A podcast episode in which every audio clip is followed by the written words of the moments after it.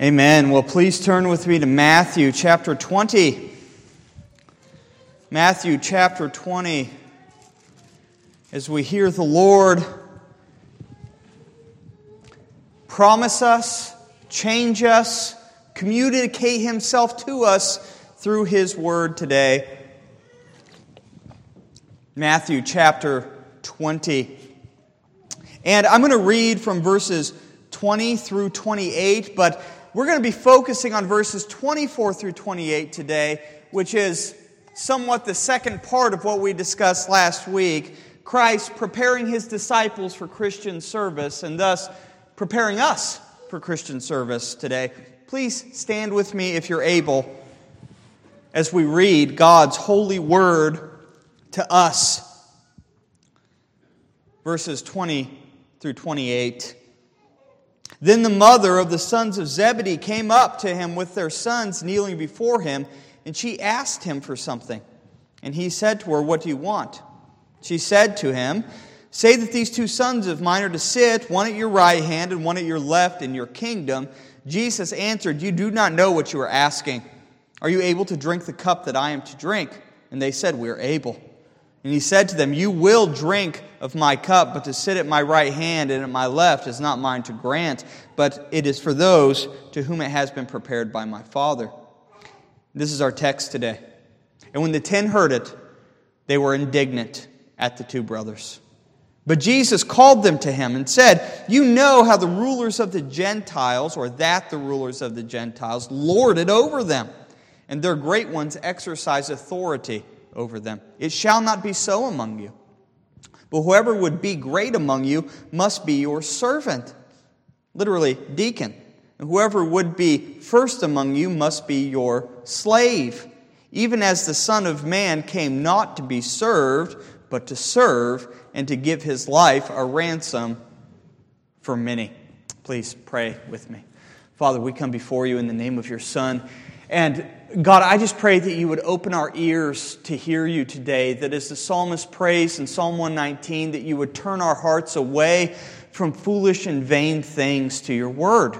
I pray that we would anticipate to be changed by it, that we would hunger correction and rebuke, and that we would long to hear the gospel that is given to us today. Please, God, work by your Spirit and make these things effectual for us, God. Help us to cling by faith to your promises and to and to love you and love each other more. In Jesus' name, amen. You may be seated.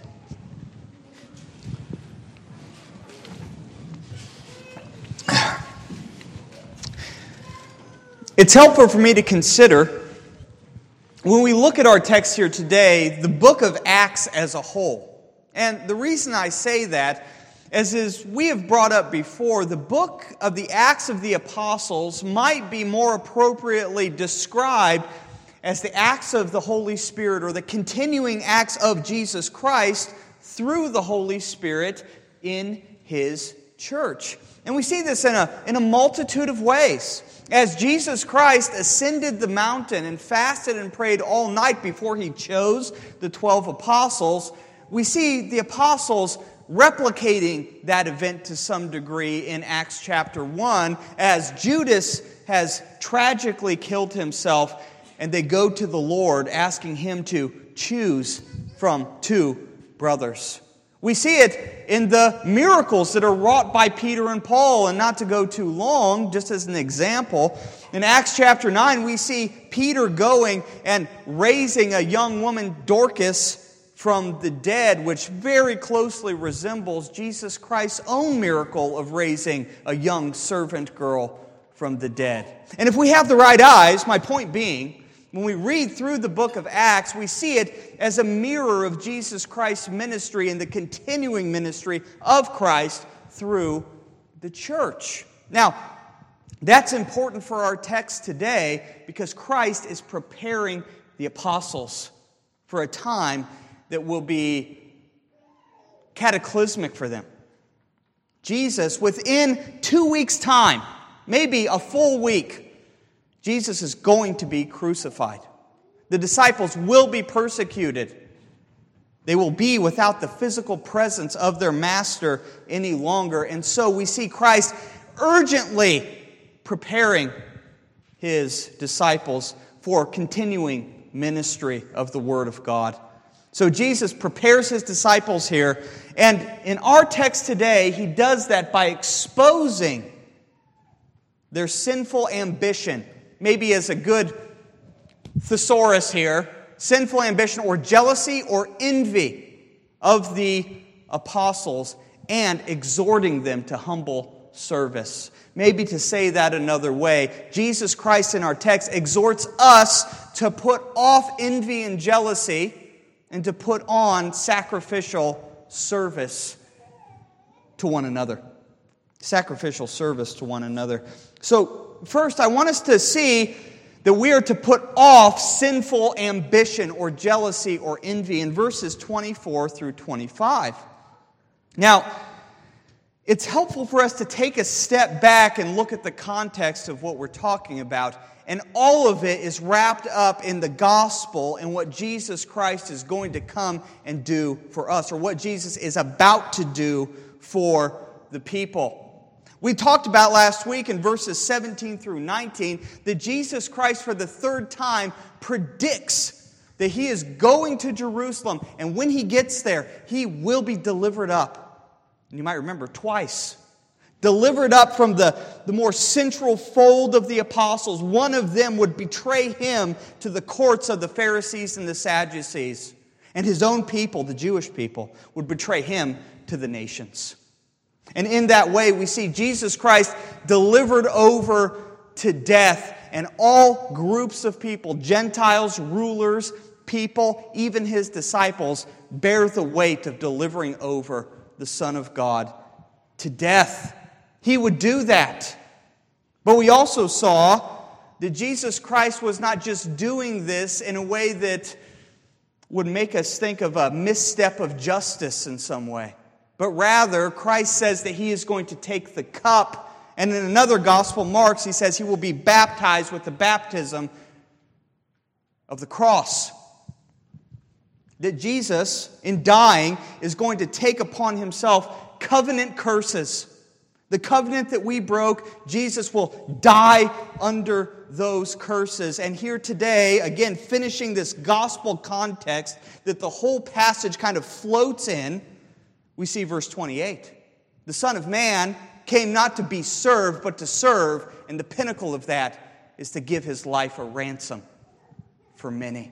That everything that Christ did, he did for the church. He laid himself down for the church in every way, never doing something for himself, but always for his bride. But here we see the polar opposite in his disciples, don't we? We see James and John coming forward to, to grab a hold of power. They see Christ coming in, and it seems as if they think that he's going to be actually coronated as king in Jerusalem. The pinnacle of the messianic kingdom would come visibly and physically upon the people of Israel. And so we've got to hurry before we get there to make sure we got our seats. But this context that we have is a continuing one, isn't it? It's not as if this sin of jealousy and envy among the disciples is new. We saw it in chapter 18, if you want to turn there quickly.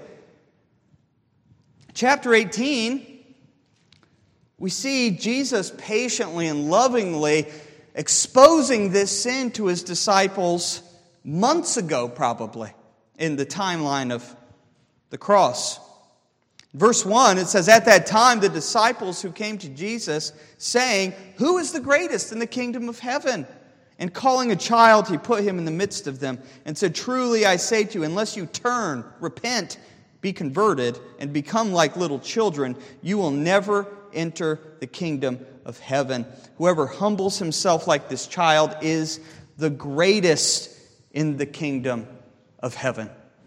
Jesus shows us that the Christian way of looking at things and the way that the kingdom of God operates is actually to put ourselves in the lowest possible position, to esteem everybody higher than ourselves, and to live for them. Now, this is the context that we have, not just a gospel context, but the context of the disciples' sinful weakness. The disciples need to have exposed their sinful heart. Much like if we were to enter into war, full blown warfare in the next coming months, and we knew that that would happen, we would probably recruit many young men and send them to training. And what would those drill instructors spend their time doing? Exposing the weakness in each one of those soldiers so by the time they got to the battlefield, they would be more equipped and prepared to do the job that they were sent to do. And that's what Christ and his, his loving heart is trying to do prepare us and these disciples for Christian service. Again, we are perhaps one week away from the pinnacle of all history the cross of Jesus Christ. These men will be without the physical sense of their Messiah any longer. And within two months, 50 days, 40 days after his resurrection, he is going to be ascended into heaven and be without them, and he will pour out the Spirit so that the disciples may continue ministry. So we have to see this context put together so that we understand the flow that we are going for. And in our text, in verse 24, we see that Jesus first and foremost diagnoses the heart of the disciples. We see James and John come, try to obtain this high place in the kingdom of heaven, but then we see that the apostles, the ten, were angry at the two. Now, we don't know if that anger manifested itself in nasty looks or words spoken. I would think it did, but we're not told. But Jesus, for sure, sees that these disciples are angry with these two brothers. And they're angry at them. We might say, well, maybe they're just angry at the sin that they committed. But it's pretty clear from the implicit reading of the text that these disciples aren't angry because the two committed sin, it's because they didn't do it first. It's because they're going to be exalted as well. And as C.S. Lewis has said that we've brought up before, the most prideful people are the most angry when they see pride in other people. And that's true. When we see other people being proud and exerting themselves, we become angry mostly because we wish that maybe we were that bold to put ourselves in that position. And these disciples are angry because they were a step ahead of the game, it seems. They were angry, to say that another way, only because they recognized they had the same heart disease and they desired to have it fulfilled. They desired to have it fulfilled. But more than that, we see Jesus diagnose their heart condition by telling them that the Gentiles, the rulers of the Gentiles, lord it over them, and their great ones exercise authority among them. Jesus is implying here that that is the underlying temptation in the hearts of the disciples. They want to lord it over the rest of them. They want to exercise authority and to gain some esteem in the kingdom of heaven. They want to be served in the kingdom. Not to serve, they want to be the ones that are served in the kingdom of heaven.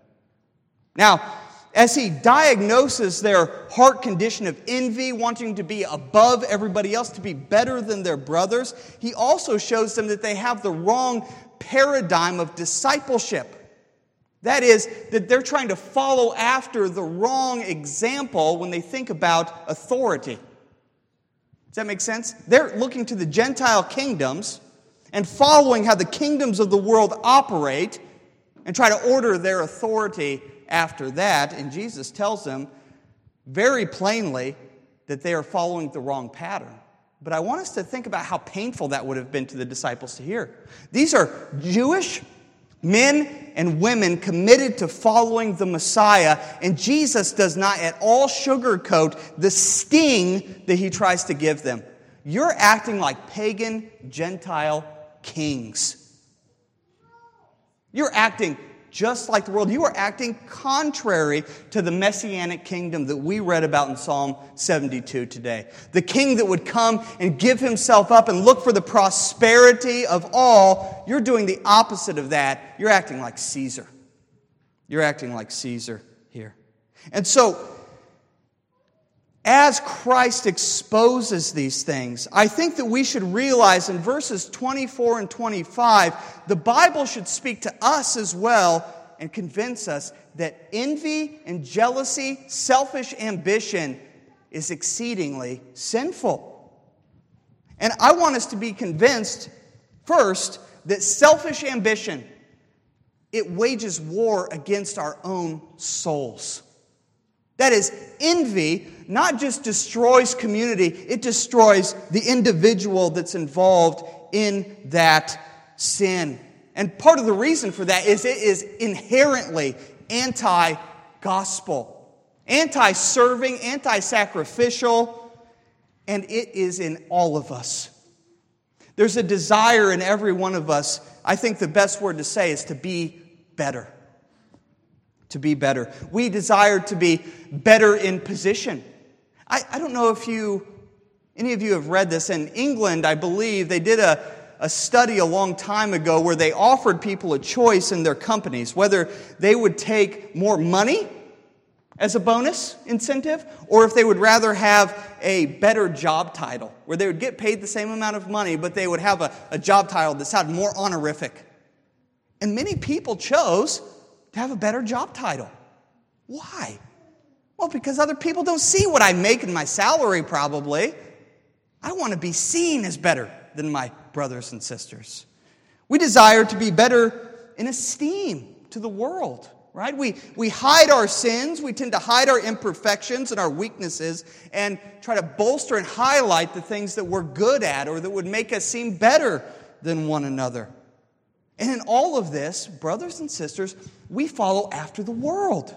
We're being discipled by the world system that we try to climb the ladder to get to the top to be seen as something in the eyes of the world.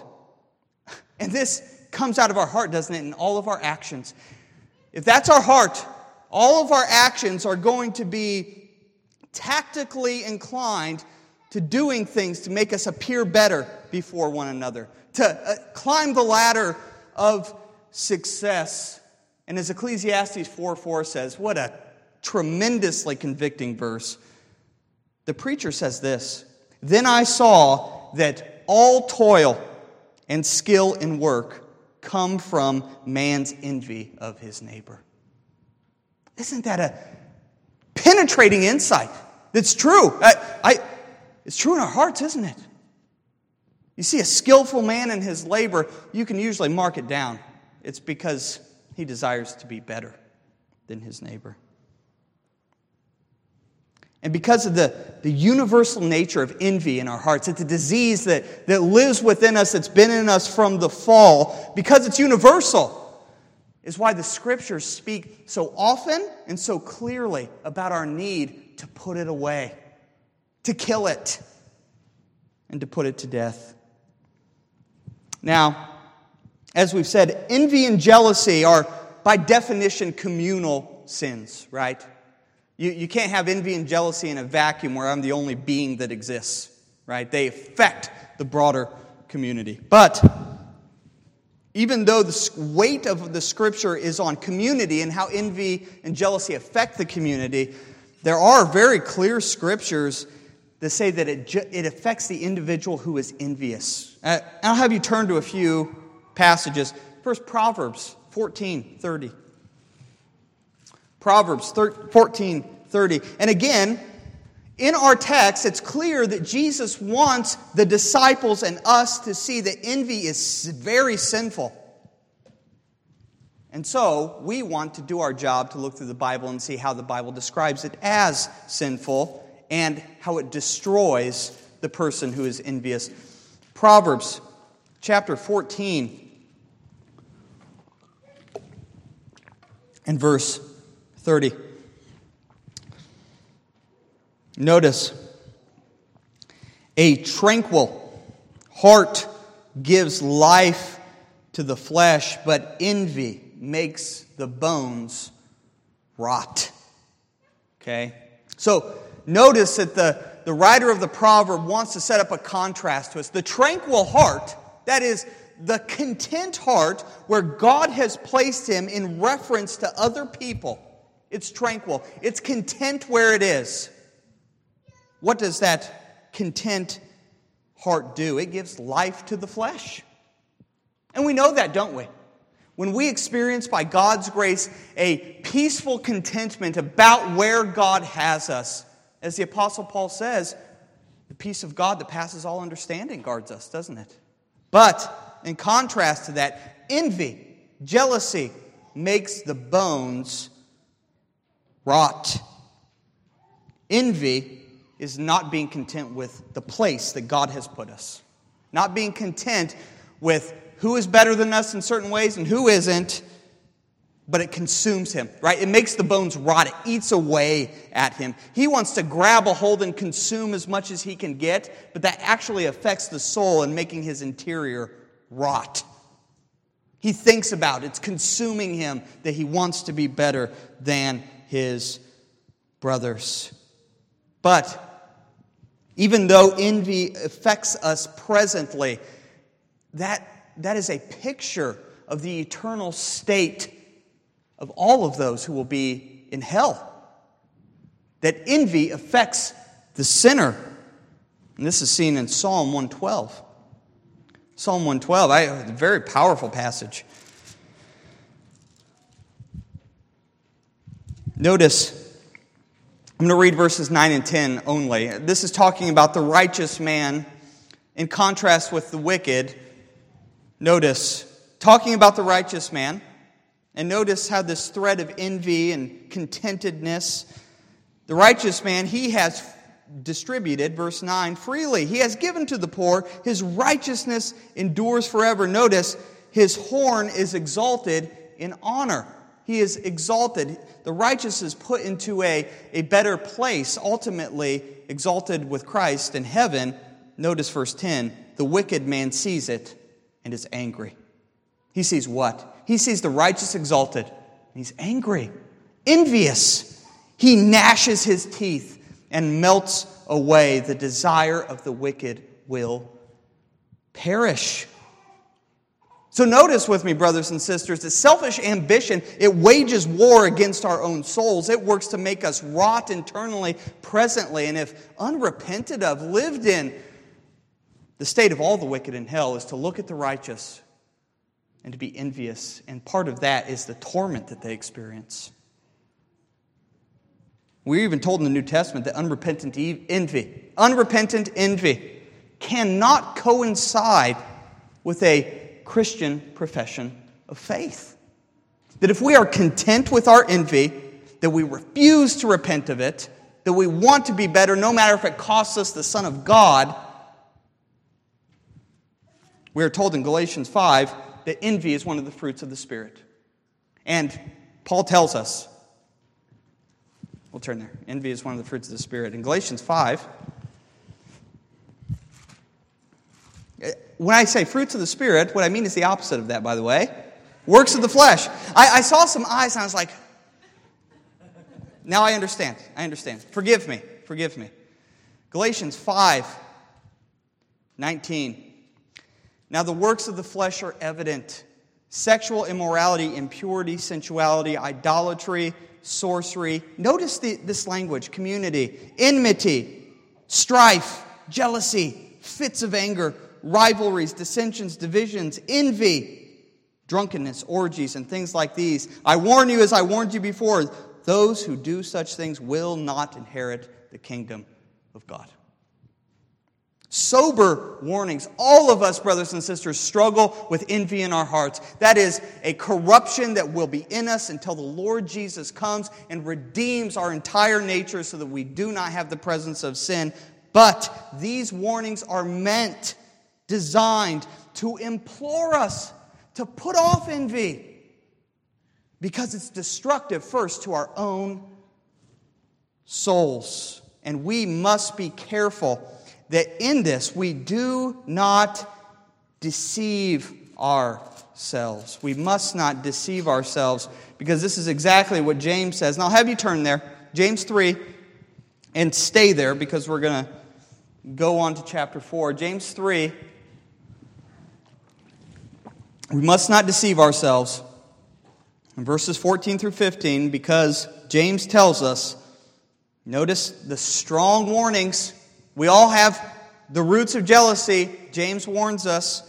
But if you have bitter jealousy and selfish ambition in your hearts, do not boast and be false to the truth.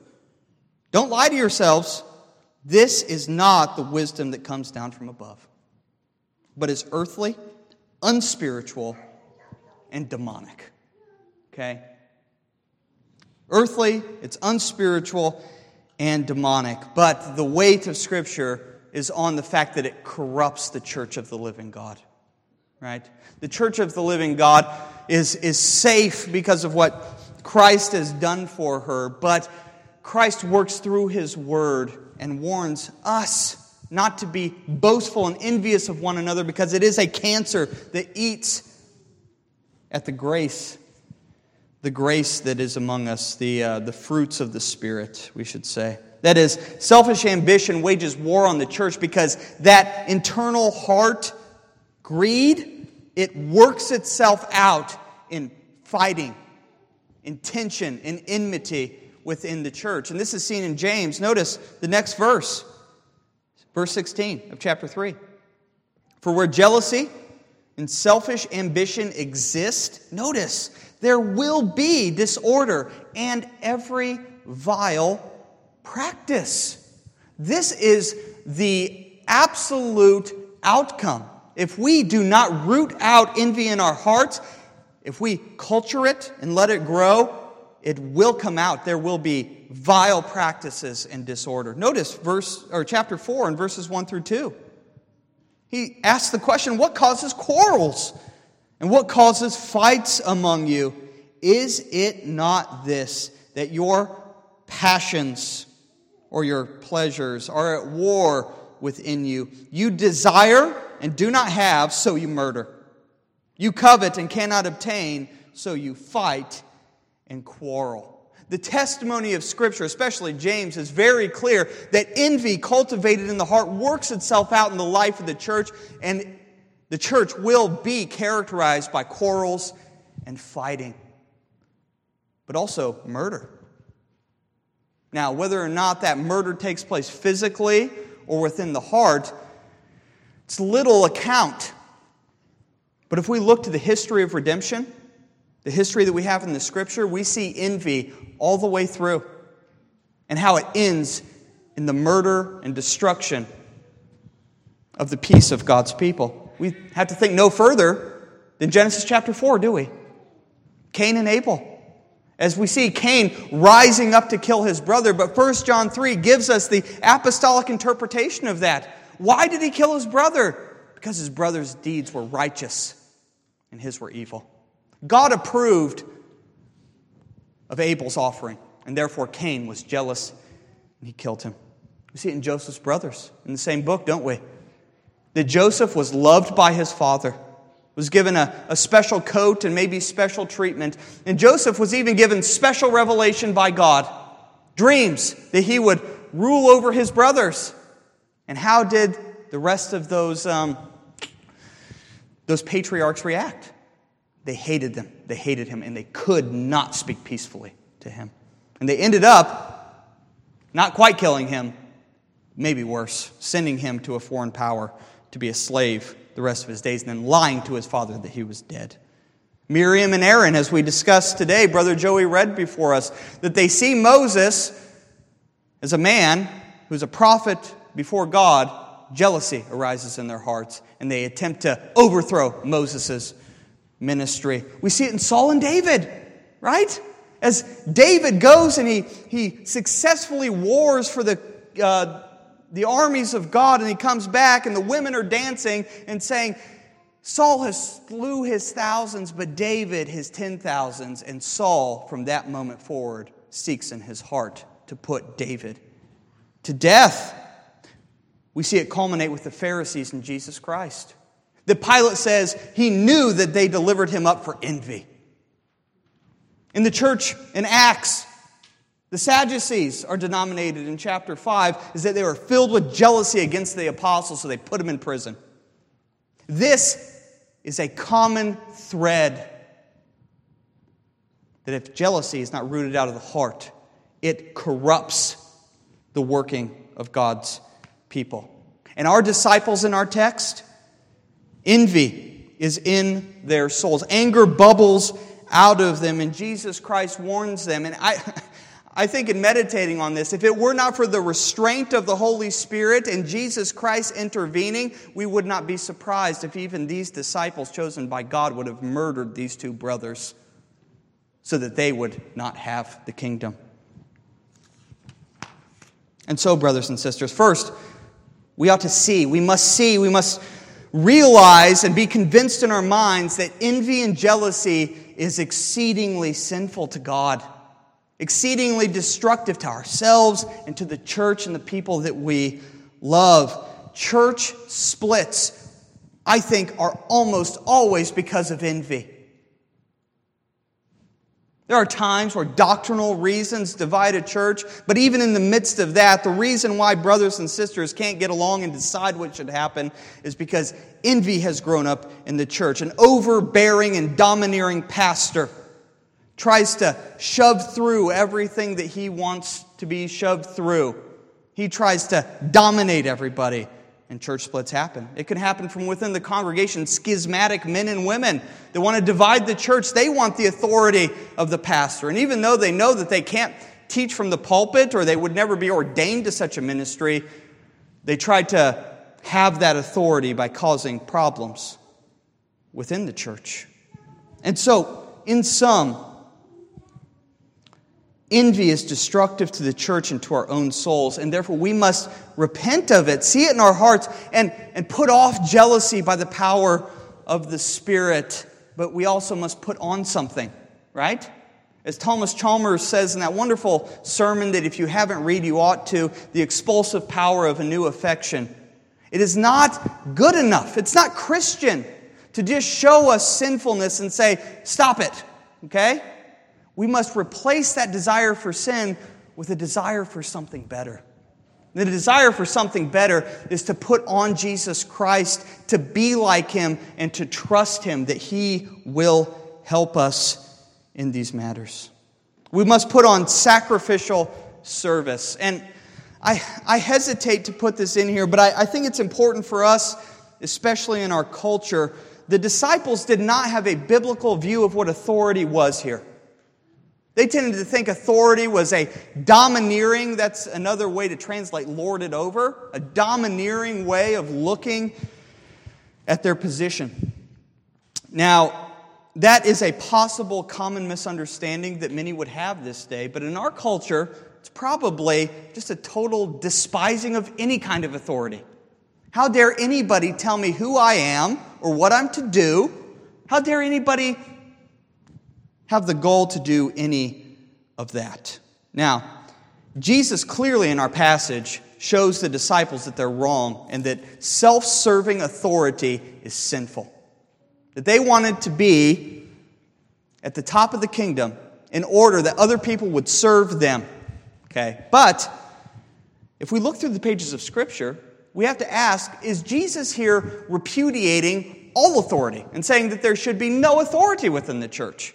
We'd have to say, well, that cannot be the case. Why? Well, first of all, in two levels, congregants are told to submit and obey their leaders.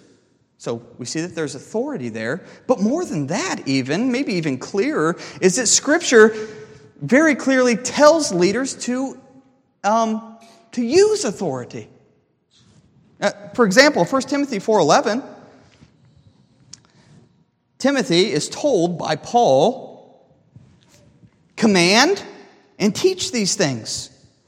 Let no one despise you for your youth, but set the believers an example of speech and conduct and love and faith and purity. Now, we have a dual edged sword there, don't we? He says that you must teach and command these things, you must use authority, and even let no one despise you.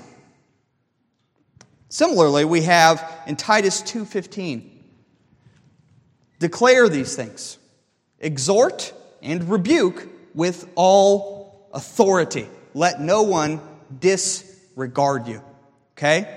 So we clearly see in Scripture that there is authority in the church, but we have to see that there's a right use of it. There's a right use and an attitude. And as we've been saying, it is never to be used for self, but the authority given to the church is always to be shaped after the authority that Christ used, that he did it all for the good of everyone. He didn't use authority for himself, he used it for you, for your good. And not only that, the scriptures plainly teach that authority has to be used in a right manner. And I think that we're helped by the, the apostolic example of this. So, if we come to this text and we say, well, if we're commanded to use authority, but it ought not to be domineering, how did the apostles, who are the chosen men to lead the church, how did they exhibit authority? I just want to turn to three passages in two books looking at Peter and Paul. First, turn with me to 1 Peter 5. When we think about putting on sacrificial service, we have to ask well, what does that mean? How is authority rightfully used by us, eh, even extending to secular vocation, to our jobs, to our families, to our church? How is it to be used in a right way that's not self serving? Notice 1 Peter 5 1 through 3. Peter says, So I exhort the elders among you as a fellow elder and a witness of the sufferings of Christ, as well as a partaker in the glory that is going to be revealed. Shepherd the flock that is among you. Notice, exercising oversight. We're told to have authority, not under compulsion, but willingly, as God would have you. Not for shameful gain, but eagerly. Notice verse 3. This is the same Greek word that is used by Jesus. Not domineering over those in your charge, but being examples to the flock. Notice what's put there. Not domineering over those in your charge, not trying to force your weight around, but rather being examples to the flock. And what's implied there is patience and leading in all things. But we also see Paul. And Second Corinthians is the book I want you to turn to. And we see his example in two texts. And if you want more text than this, I have many, many, many notes about what the Bible says about this, and they're all very consistent. I just think these are the clearest. Second Corinthians chapter 1 and verse 24. Notice the heart of the apostle as he leads the church and as he th- talks about authority. I'm going to read verse 23 as well. 2 Corinthians 1:23, "But I call God to witness against me. It was to spare you that I refrained from coming again to Corinth. Not that we lord it over your faith. That's the same Greek word again. Domineer it, lord it over. Not that we lord it over your faith, but we work with you for your joy. For you stand firm in your faith. Notice how when Paul says lord it over, it's contrasted with the self serving. We're not lording it over, but we're working for your joy, for your good. And then the end of the book as well. 2 Corinthians 13 10.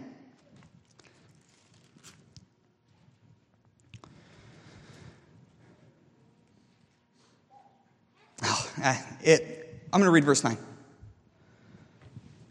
Paul says, For we are glad when we are weak and you are strong. Your restoration is what we pray for. Notice verse 10. For this reason I write these things while I am away from you, that when I come I might not have to be severe in my use of authority that the Lord has given me, notice, for building up and not for tearing down. The right use of authority biblically, and there could be many sermons preached on this, is that we are not focusing on being served, but serving and building God's people up in the use of authority.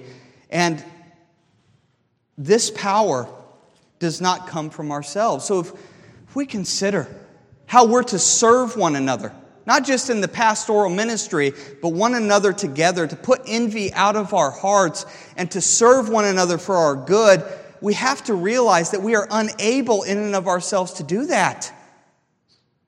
We cannot just attempt in our own flesh, but we must put on Jesus Christ. And I want us to consider that because Christ tells us in verse 28 even as the Son of Man came not to be served, but to serve and to give his life as an example for many. We look at the apostolic example, and it is very worthy of our following. But how much more is it exhibited in Jesus Christ? And we might ask, did Jesus have authority? We'd say, of course he did. The authority of God in heaven. What a preeminent example that we have. What a wonderful consideration of the preeminent authority of Christ, who is the creator of the world and the governor of it. That he made all things and holds all things together. But even as a man on this world, he claimed authority. How did he claim authority? He claimed authority to forgive sins. He claimed authority, even on that last day, to judge all men, to judge the world. At his crucifixion, he rebukes Peter for cutting off the servant of the high priest's ear, and he says, Do I not have the authority? This is inserting a little bit of interpretation to call down 12 legions of angels to defend me. But he never used that authority for his own sake, but always and only for the good of the people of God. And sometimes he was severe in his use of authority. He flipped over tables and drove people out of the temple. He called Peter Satan. Okay? I'm not saying that we ought to go around calling each other those things. What I'm saying is that Jesus Christ came not to be served, but to serve, and that is seen throughout his life. Oh, and most preeminently in the wonderful chapter of John 13. John 13, listen to these words as Jesus Christ describes his authority and how he uses it. In John 13, 12 through 14, after he had washed the disciples' feet. Verse 12, when he had washed their feet, and put on his outer garments and resumed his place, he said to them, Do you not understand what I have done to you? You call me teacher and Lord. And notice, he says, And you are right, for so I am. If then, if I then, your Lord and teacher, have washed your feet, you also ought to wash one another's feet. Jesus Christ used his authority to serve his people and we certainly are to follow after his example. But the highest degree of his example is him giving his life a ransom for many. We could read through this. He came not to be served, but to serve, and the pinnacle of that was him giving his life a ransom for many. I know that we're, we're I'm having you turn all over the place. I hope that's not distracting to you, but a preeminent text here is Philippians chapter 2. Oh, we, we see here that we're to follow after Christ and what he's done, and it's seen clearly in his death. Philippians 2 and verse 5, Paul says, Have this mind among yourselves, which is yours in Christ Jesus, who, though he was in the form of God, did not count equality with God a thing to be grasped, but emptied himself, taking the form of a servant, being born in the likeness of men, and being found in human form, he humbled himself, becoming obedient to the point of death, even death on a cross. And as Jesus does this, we have to ask, why would he do it? Is it merely to give us an example of how we ought to act? We say, no. Certainly, he gave himself as an example for us, but we ought to see the, wonder, the wonderful reality is that every action, every word, every thought that entered the Son of God's mind was for you and for your salvation. You are the righteousness of God in him. That all of your envy that still exists in your heart, all of the outworking of that envy in your life has been totally and completely purged by the blood of the Son of God because never a moment in his life did Jesus try to exalt himself to a position that he shouldn't have been in. Never did he try to take over, even in the physical church of the day, a place that was not for him. But Jesus always submitted to what God had for him in the place that he had for him. He gave his life a ransom for many. All of your jealousy, all of your greed, all of your self serving ambition was put upon this, the shoulders of the Son of God. All of your domineering attitude, as Jesus didn't grasp for what was godly, try to hold on to his honor that he had as God, but came down for us, all of your grasping after power in your home, in your work, and in your church was in the cup that Jesus Christ drank for you.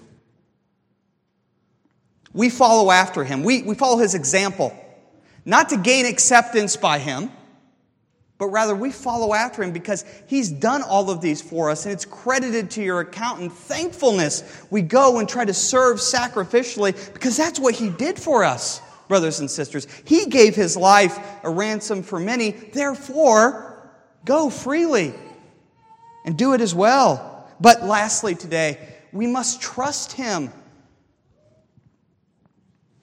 We must believe that everything that you will ever have through faith in Christ, an eternal inheritance, forgiveness, adoption, sanctification, all of these things are yours in Christ. He's given them to you freely. And I say that, brothers and sisters, for a very important point. I'm not just trying to tack the gospel into the message. I would ask you, brothers, sisters, how much of your jealousy and envy in your church, home, workplace, your domineering attitude over your brothers and sisters is due to the fact that you don't really believe that everything is yours? You see the connection there? We don't truly put all of our trust in what Jesus Christ has done for us, and that outworks in our life by, I've got to grab as much as I can get right now. I've got to try to control it and, and manage it here. We are so slow to put forth energy to believe that Jesus Christ has really given us everything freely in the gospel. And because we doubt, we try to grasp at glory in this life. I know we brought up Adam and Eve a lot lately. Isn't this what Eve did in the garden? She distrusted what God had told her and believed the hypothesis of the devil that what God told you really isn't true. And if you take it, you're not really going to die. He just want, he doesn't want the best for you, right? We, we can still believe that lie a little bit in our heart. And because we do, we try to grasp at as much authority as we can get.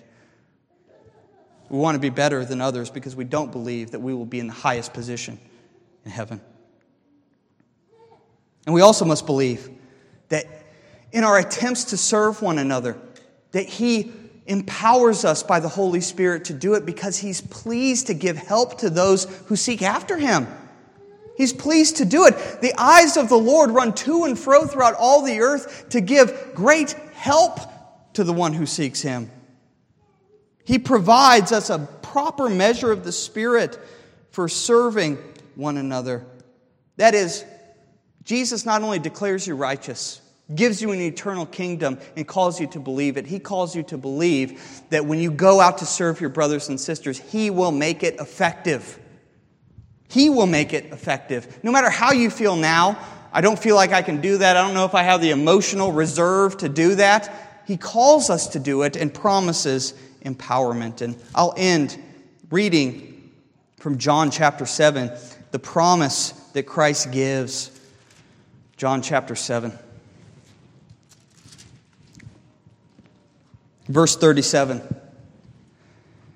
On the last day of the feast, the Feast of Booths, the great day, Jesus stood up and cried out, If anyone thirsts, let him come to me and drink. Whoever believes in me, as the scripture said, out of his heart will flow rivers of living water. I, I want us to think about what he says there.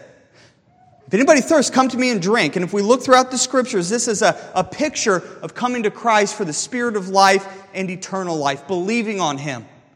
But the result of believing on Jesus Christ for eternal life is that out of your heart or your belly in the King James will flow not a river, rivers of living water. That Christ, through his Spirit, will work, and if you're skeptical of whether it's a spirit or not, verse 39 interprets that. Now, he said this about the Spirit. whom those who believed in him were about to receive, for as yet the Spirit had not been given because Jesus was not yet glorified. The Spirit is given in such a new way, such a greater measure in the church that Jesus even says that it hadn't been given yet. And so, to sum up, brothers and sisters, we are called in this passage to see that jealousy and envy is a dangerous sin that must be put off for the sake of our own souls and for the church, but we're to put on sacrificial service, knowing what true authority looks like, that it's not self serving, but sacrificial. And it's only through faith in Jesus Christ that we could ever accomplish those things, believing his promises of sending the Spirit and giving us everything in the meantime. And so, as we turn to the Lord's Supper here, what, what a picture we have of Jesus Christ's leadership and authority that he willingly offered himself up by the eternal Spirit, that he gave his own body to be broken for you, his own body to be broken for you. This is the opposite of a self serving ministry he serves us even by giving up himself to death. 1 Corinthians 11:26 says, "For as often as you eat this bread and drink this cup, you proclaim the Lord's death till he comes." That this is a word given to us, a visual and sensory word given to us. And it's proclaiming something. It's proclaiming his death. That he, again, partook of the cup of God's wrath for us. And when we partake of it, we know that our sins are forgiven in him. Therefore, whoever eats this bread or drinks this cup of the Lord in an unworthy manner will be guilty of the body and blood of the Lord. But let a man examine himself, and so let him eat of the bread and drink of the cup. For he who eats and drinks in an unworthy manner eats and drinks judgment to himself, not discerning the Lord's body. And so we're called here as we partake of the Lord's Supper to look at the elements of the bread and the wine and not look into our hearts and say, I've been envious this week and therefore I cannot partake. But to say, I have been envious this week, but Jesus has drank the cup of God's wrath for me. His body was broken for me, His blood was shed for me, and therefore I partake hoping that Christ will help me to put it to death because he's put himself to death for me. And so the question we have Heidelberg Catechism, question 81 Who should come to the Lord's table? The answer those who are displeased with themselves because of their sins. That's who's to come. But nevertheless, who trust that their sins are pardoned and their remaining weakness is covered by the suffering and death of Christ, and who also desire more and more to strengthen their faith and lead a better life.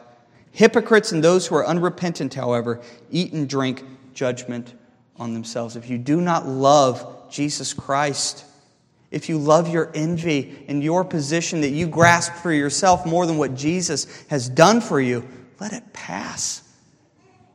But if you want it to be put to death and you trust Christ has done it, Take joyfully, brothers and sisters, because you partake of everything that Jesus Christ did for you. Brothers, would you come forward?